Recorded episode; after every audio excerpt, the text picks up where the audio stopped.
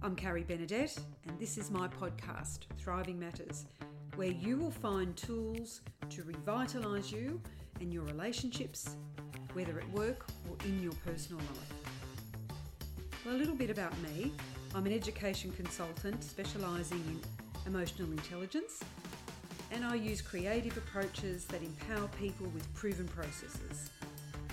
I'm known for my high energy, passion, and compassion for those in need of help and I like to shine a spotlight on what we can do. I'm here to bring positivity, confidence, and strength every day, everywhere. My mantra in life has been let's give it a red hot shot. Listeners, it's Carrie Benedet with another episode of Thriving Matters podcast and our guest for this episode is the beautiful Sarah Morse, and you are going to absolutely love her story. So stay tuned. How are you, Sarah?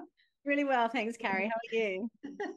I'm I'm not too bad for a Monday, and um, I've uh, you know been visiting Mum a, a fair bit over the last couple of weeks. So that's that part of life that I think we all we all end up being part of at some stage. So she's uh, just um, aging and declining a bit. So um, that's just the way it is. And I know that um, something would have gotten you out of bed today. So let's, listeners, let's get right into this because all our guests are pretty ordinary guys and gals who are doing extraordinary things in life and work. And you're going to hear all about this this people whisperer we have with us today, Sarah Morse. So, Sarah, tell us what how you get out of bed each day. What what does it for you?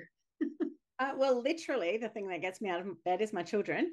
Uh, so we start the day with cuddles, and and uh, that's a really beautiful ritual that I like. So whatever time they wake up, six or six thirty, they come into bed and they're all still sleepy and warm, and we have a cuddle in bed before we start the day. So that's nice. always start to my day, uh, no matter what time I got to bed the night before, uh, to start the day and be grateful for my two beautiful girls.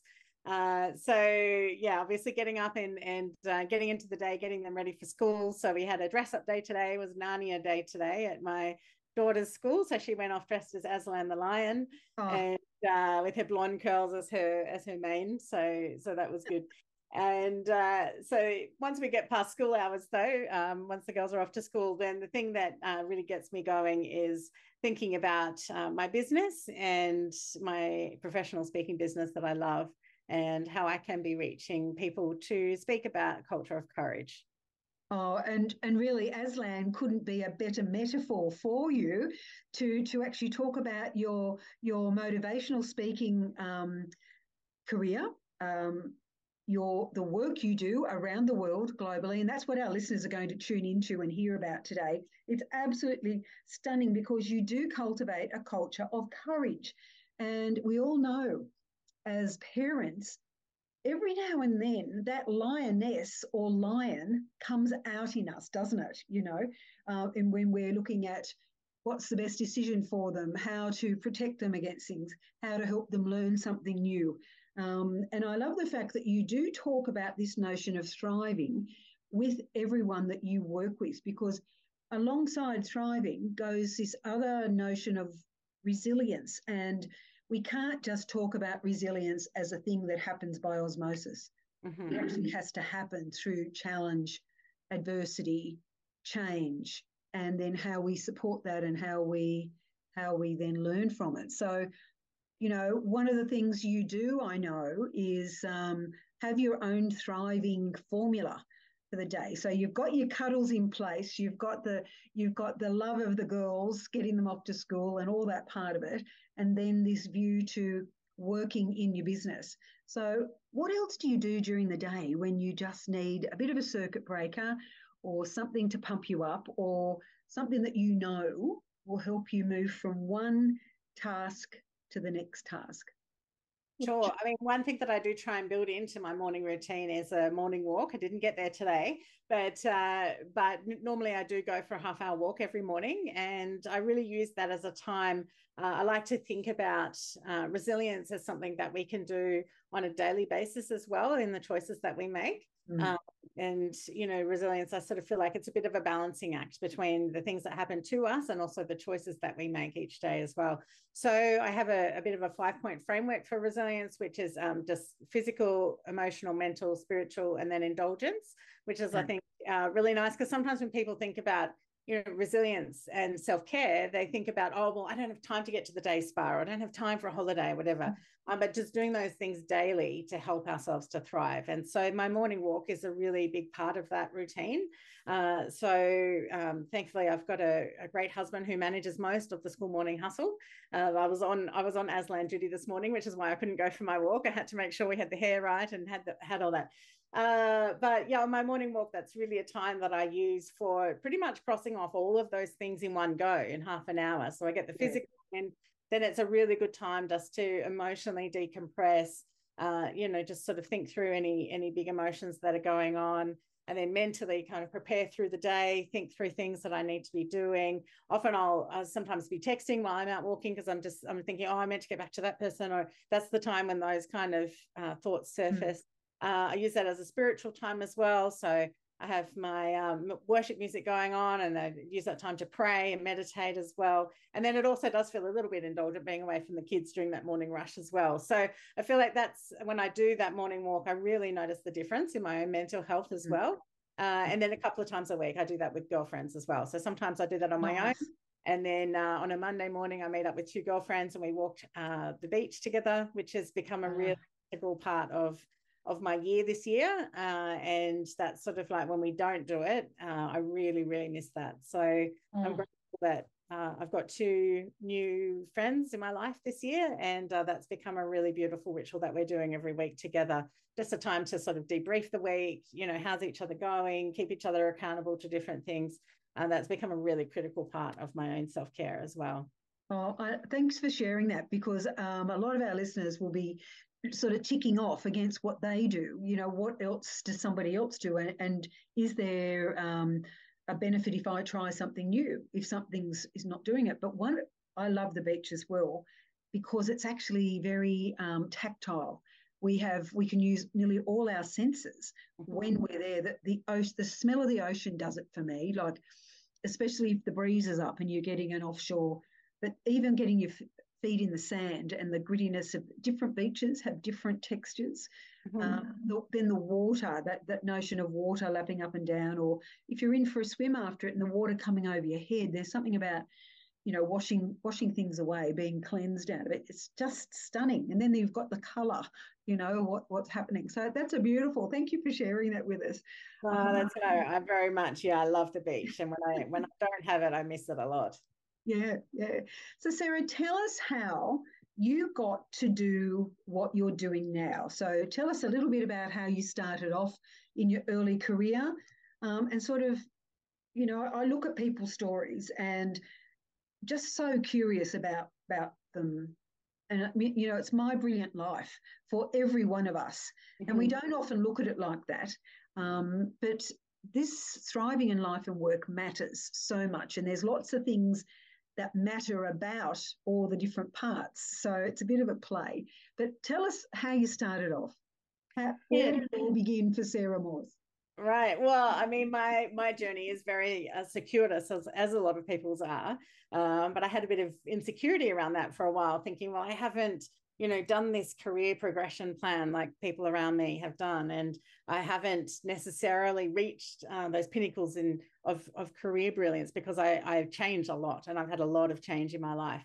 Uh, but when i look back on my life it really is that that moment of like wow look at this brilliant life that we get to live. This is yeah. incredible. So um so where to start is always the question but uh, i mean i was really grateful and still really grateful to have been brought up in a really beautiful loving family which i think was the start was a really strong foundation for me to start with parents that just believed that i could do anything who just backed me whatever crazy plans that i had you know often getting on board with last minute. You know i remember i had this big concert one time that i put on to raise money for indigenous people and you know my parents are out there selling drinks and putting up posters all these things you know they're you know 100% my uh, cheer squad early on and i'm so grateful for that early start of um, having a family uh, who who had my back. So uh, when I was 17, I got selected to go on a World Vision study tour with the 40 Hour Famine, and um, which was back in the in the 90s was a big fundraiser for for World Vision, and uh, got yeah got selected to go on a study tour to experience some of the World Vision projects firsthand.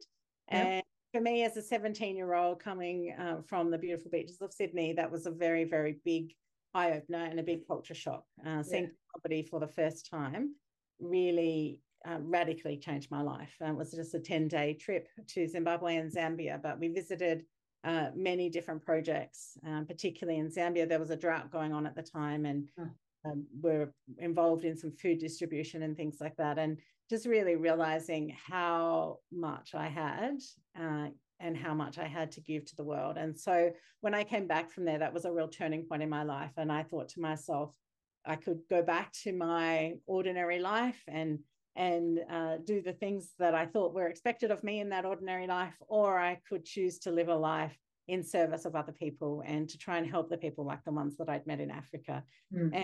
And so, as a young uh, 17, 18 year old, as I started uni and my nursing degree, that's really uh, the place that I started from, really wanting to serve and to um, to serve the poor and I was so blessed on the very first day of uni. I met my best friend, who's still my best friend now, and uh, she had exactly the same vision, and oh. uh, and so we we really connected over that. And uh, she's now since gone on to being a doctor, um, but both of us with our with our eyes on, uh, you know, how can we make our lives matter, and how can we serve the poor in that process? So mm-hmm. I became a nurse, and um, I did my new graduate program, and then uh, right on the back of my new graduate program, I set off to Romania and I went and worked in an orphanage in Romania for two years.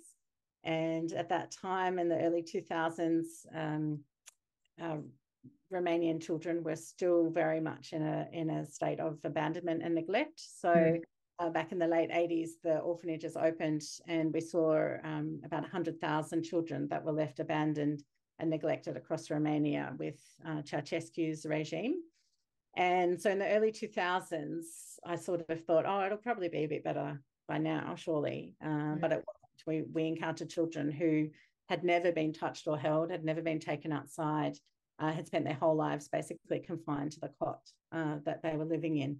And uh, so that was an extraordinary time. I worked there for two years. And in that time, we, we raised up a team of local volunteers and we were taking uh, Romanian uh, women, mostly women and some men also into the into the orphanage. And we just saw an incredible difference happen to those children's lives in the time that we were there. Uh, they went from being scared to being touched and held to you know running towards us with open arms. We taught them to walk, to feed themselves, to uh, to talk, and yeah, we saw those children just progress in in leaps and bounds. And uh, so, but I think probably for me, the biggest achievement was to bring in these teams of health workers. And we were training not only volunteers, but the staff in the orphanage as well. Mm. So, what we realized was those staff were really disempowered as well, that they'd been told, you know, these children, they'll never. They'll never grow. They'll never change. There's nothing, and so they were. They felt very disempowered, and we were able to bring in teams of healthcare workers and train them in basic physio, basic OT, basic speech stuff, uh, and then they were able to do that themselves. So even mm. when we worked there, the children were getting access to those kind of therapies. And we saw those those orphanage workers at the same time as the children grew and blossomed. We saw those orphanage workers oh my heavens. blossom as well.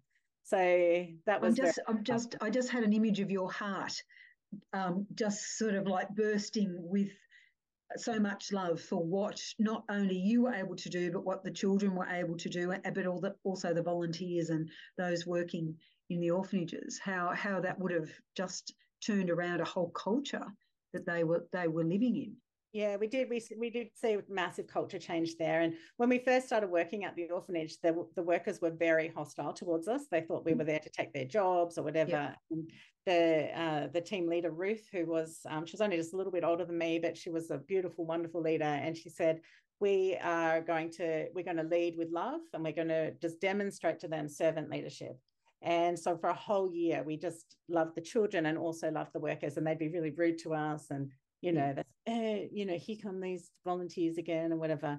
Uh, we just kept putting up and we kept on just loving them, you know, showing them by example how to love the children. And it's hard. I mean, one of the hardest things that I've had to do because we could see them, they were abusing the children. The children, they would tie children up to chairs, for example, because they couldn't be bothered to look after them, things like that. So, um, but instead of you know telling them off or whatever we just would love the children and and show them how to do it. And we had a christmas party on christmas day that year. And um, after after going in there for yeah a year more than a year. And uh, we brought gifts for the children but we also brought gifts for them and their children as well because they were poor as well. Yeah. and they all had children at home. And they were saying oh do we have to bring the children to this christmas party? And we said no no this one's just for you. You know this is just for you and they came in and they saw this pile of presents for their own children to take home.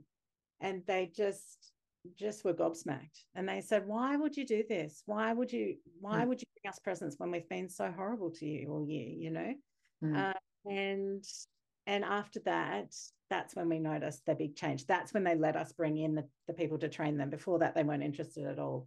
And after that makes they, yeah it makes me uh, just go back to you know um, when we get triggered it's usually something that hits our values beliefs assumptions. And if that's all we know well then we we can be very fearful.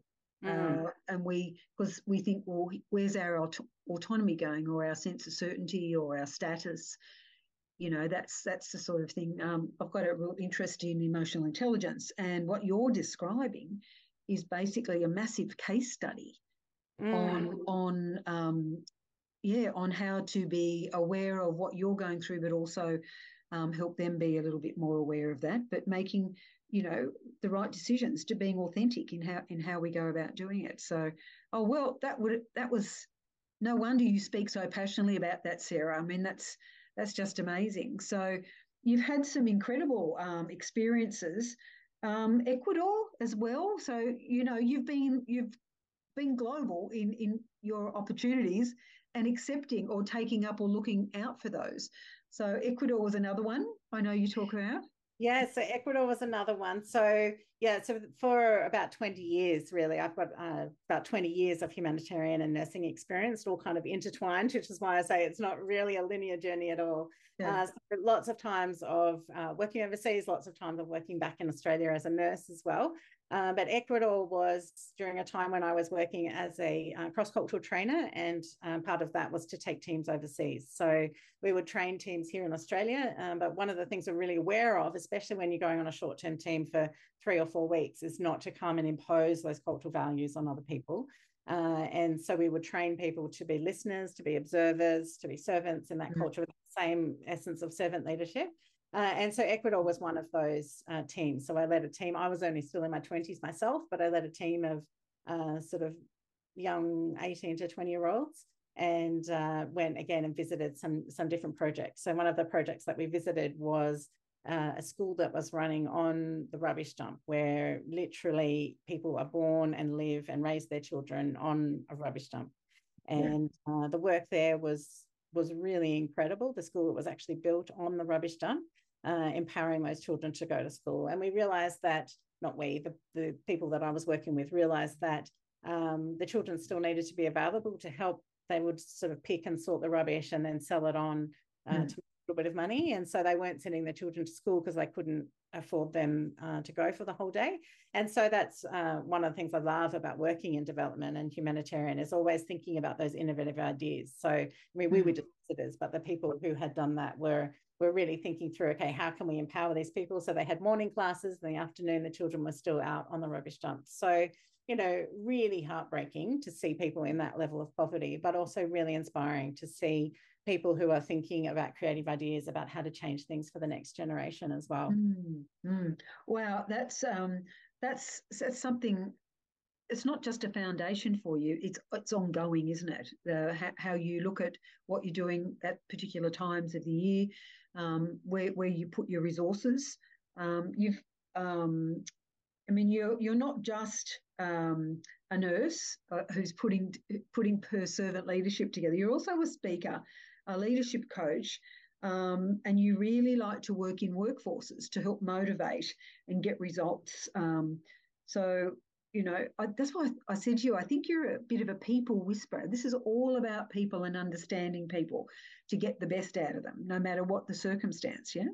Yeah, that's right. And that's really, you know, when I think about myself, it's like Sarah Morse does people. That's what, yeah. whether, whether they're a, a, palliative care patient, when I'm in Australia, palliative care is kind of my main niche. So, you know, working with someone who, and their family who's close to death, uh, whether it's uh, working in my business or whether it's working with other businesses, mm. really bringing all of the richness of these cultural experiences that I've learned over the last 20 years is really what I'm bringing to the table. So thinking through, you know, the, these values of leadership. And I tell you what, servant leadership, that was something that that organization I worked with at the time was called International Teams. They don't exist anymore. But um, but one of their values was servant leadership. And yeah. Um, my boss here in Australia, he was just so determined he was going to show us the values and he lived servant leadership every single day and that's something that i still carry with me mm-hmm. 20 years later was the, the observing a boss who put those those values into practice. Oh. so, and there's there's no better leadership development is there? To, exactly. to have to work alongside someone um, i just think it's just precious. And not everybody gets the opportunity. If we could seek out you know have be able to make it work so we seek out the next opportunity find out who we want to work with just be you know just really be that curious enough to go how did they learn how to do that? Why do they do it? What sits underneath it um, yeah and it usually comes out of um, an experience a different space that we're put into which really helps us think about our values beliefs and assumptions yeah right oh, yeah that's really what i try and do when i'm working with workplaces and leaders yeah. is just to get them to think through those things so some people haven't uh, actually thought through what are their core values and how do they show up at work. Yeah. And so to think through those values and how they're living those values. And what I sort of say to people about culture here in, in the workplace in Australia is that when you start talking to people about culture change and people say, oh my gosh, we've got so much going on already, we just can't get our heads around that. That's just too hard. And uh, I like the definition that culture change happens when we do small things consistently over a period of time. Nice. That it's not, uh, you know, giant big things that suddenly you have to be, yeah. you know, a different person. Uh, yeah. It's about choosing one thing. So, for example, I talked to uh, some people and ran a workshop. I ran my Culture of Courage workshop, and one man decided he was going to work on gratitude. And I came back three months later and asked some people to report back on how they'd gone. And he said just by being intentional about gratitude with his team, he had seen productivity increase. He'd seen yes. passion increase. He'd seen connectivity increase. He'd seen uh, people value and people wanting to turn up to work more increase uh, because he had started just being intentional about that one thing about bringing gratitude into the workplace. So, I mean, he was almost crying when he was telling that story of how much impact that had created on his team. And the, the last four years, um, we've seen a whole lot of research now come out about workplace culture um, and, and how it's either easy to influence or, or very difficult or near impossible. But more and more, any of the, the top um, culture, business culture commentators, such you know like Forbes, McKinsey, any of those, they're all talking about this thing around people. People matter, yeah.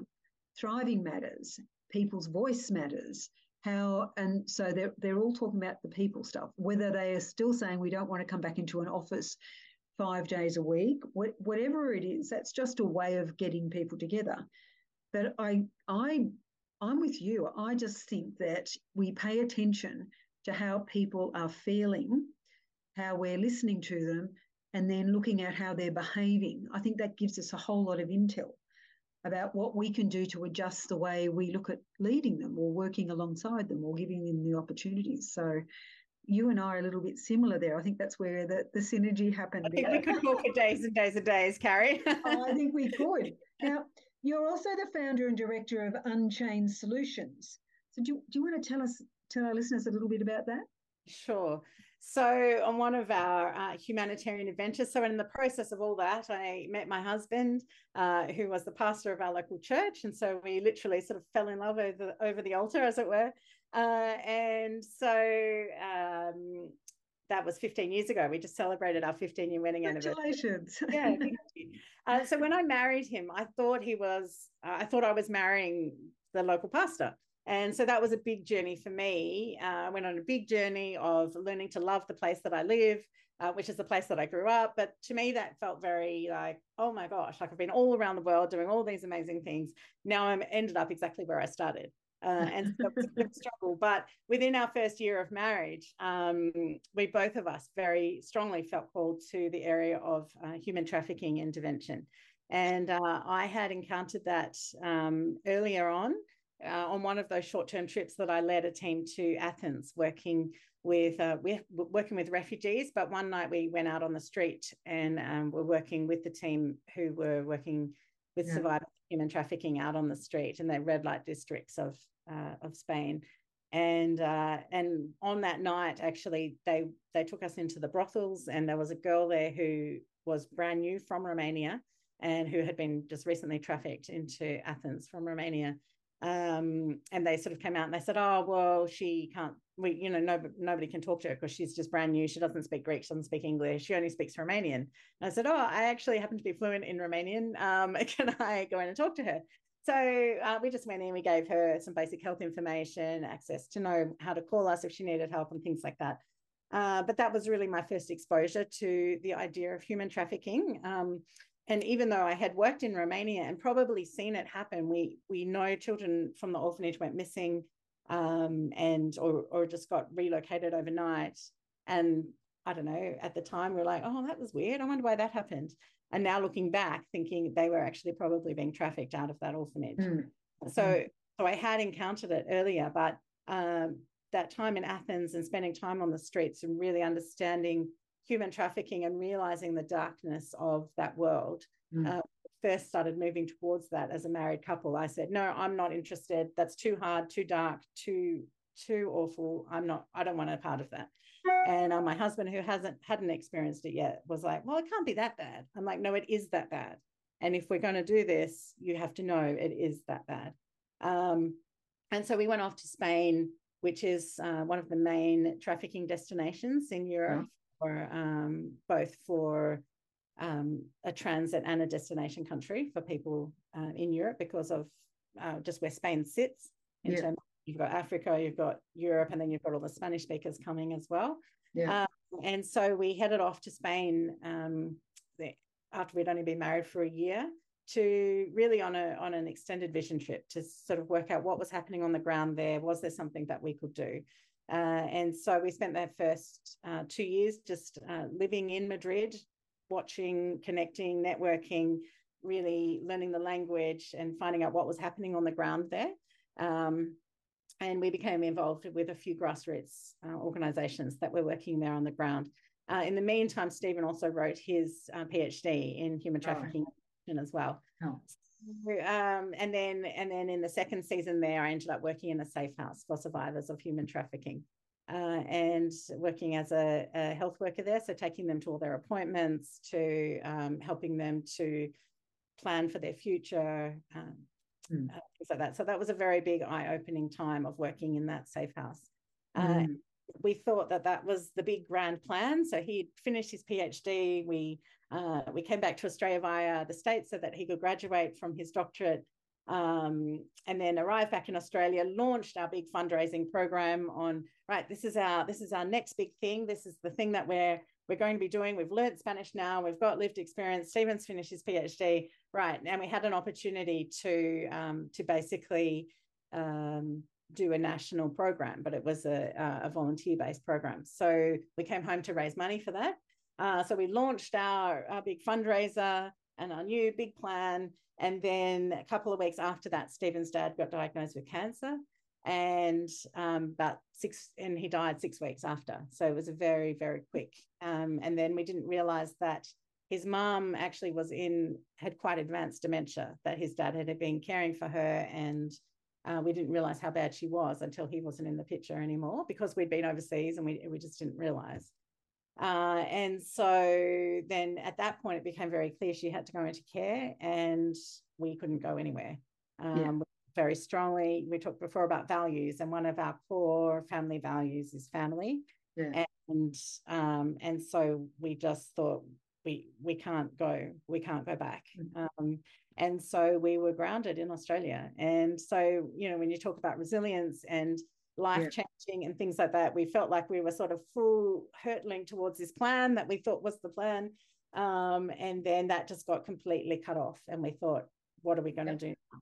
Yeah. and so we found ourselves with all this experience and research uh, for the other plan. And then we what are we going to do with that now here in australia and that was in 2018 when the Modern Slavery Act was just coming into play in yep. Australia.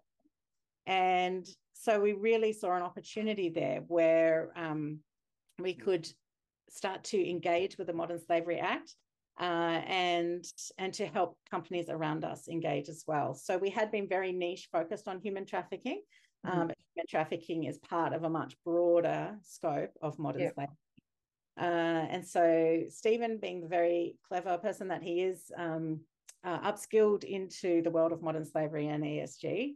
And uh, and then we founded Unchained, uh, which so Unchained Solutions to inspire Australian companies to make an impact on modern slavery.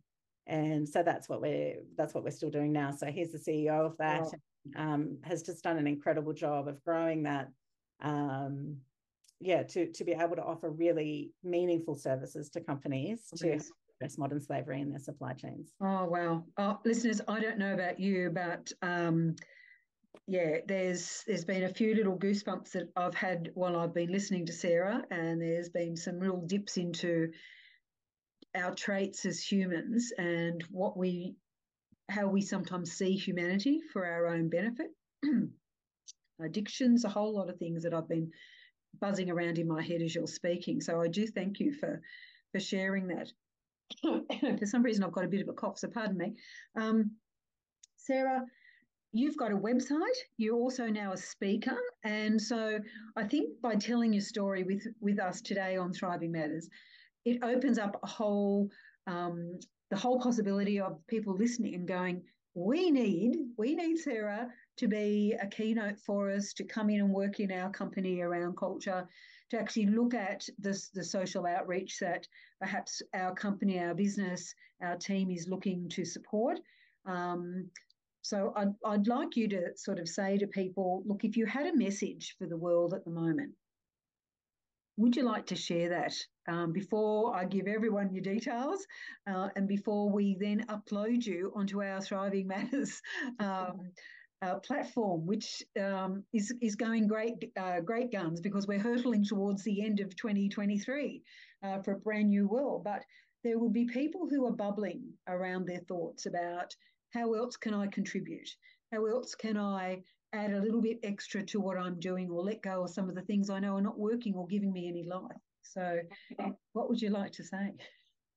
Well, it's funny you should ask actually, because uh, I'm just about to launch my new keynote into 2024. So I've been on a bit of a journey with my keynote as well. I started off speaking about modern slavery in 2018, but I wasn't ready and the market wasn't ready either at that time. So that's when I verged into talking more generally about culture of courage. But my new oh. keynote for 2024 is a fusion of both.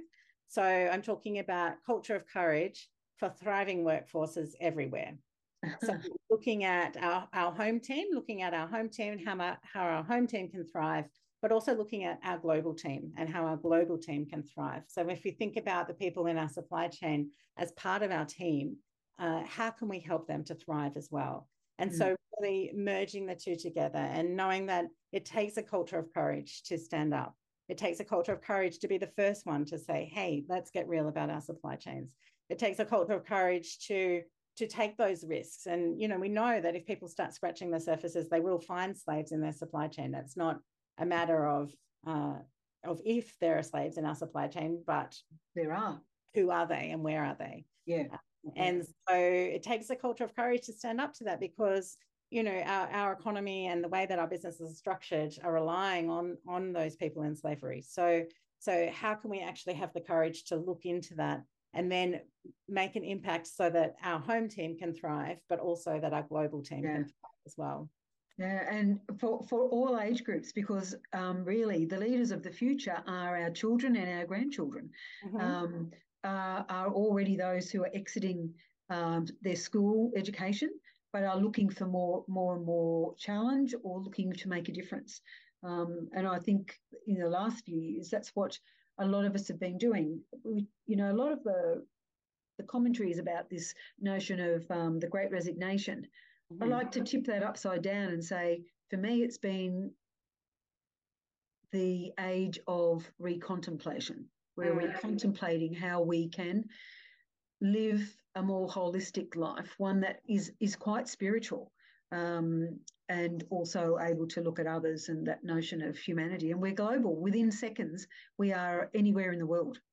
Mm-hmm. So, Sarah, I'm just blown away. Now, listeners, if you want to hear more about Sarah, uh, know more about her, you go to sarahmorse.com.au, right? And you can catch her on info at Sarah Morse, M O R S E uh, dot com dot au. Sarah has been a Young Australian of the Year, uh, World Economic Forum Woman of Excellence, um, AusMumpreneur. She's also been as part of the Australian Speakers Australia and had a scholarship um, for, for them. You you've heard what she's been up to in her in her life, um, and you know how passionate she is about not just herself but others. So she's a for me she's a real people whisperer. So I don't know if you want to claim that or use it, but you're very welcome. so, so I've just had an amazing um, time with you today, and happy to, to extend the conversation another time as well. But, And I, I know that your new keynote is just going to be blown out of the water in 2024. That's the year we're, we're moving towards now. Um, we talk to ordinary guys and gals who were doing extraordinary things in life and work. And you, listeners, you know Sarah Morse is one of them. So it's been an absolute pleasure today, Sarah. I know there's no more time left in anyone's day, so we've got to make the most of it. So I wish you well for the next weeks as we lead into Christmas. And that notion, that whole notion of of giving and thinking outside of ourselves, I think is coming coming to the fore. We we need presence, P R E S E N C E, mm-hmm. not P R E S E N T S. so thank They're you for your presence. yeah. today. Um, listeners, don't forget, every podcaster loves a little bit of love. So if you've enjoyed listening to Sarah and, and our, uh, our conversation today, make sure you share it with a family member, a work work uh, mate, anyone you think has has an interest here, even the younger generations. For heaven's sakes, let's get it out there and spread it around like manure. Basically, that's Dolly Levi in Hello Dolly used to say, money is like manure, spread it around. I think love and abundance and our heart-centered work is meant to be spread around like manure as well. So on that note, I'm going to leave you. Carrie Benedet signing off for today. Thank you so much, Sarah. It's been an absolute pleasure. Amazing. Thanks, Carrie. I really appreciate it. And I really enjoyed this conversation. Thanks so much. And listeners, thank you. You are precious and your thriving matters. Bye for now. I'm Carrie Benedet, and this is my podcast, Thriving Matters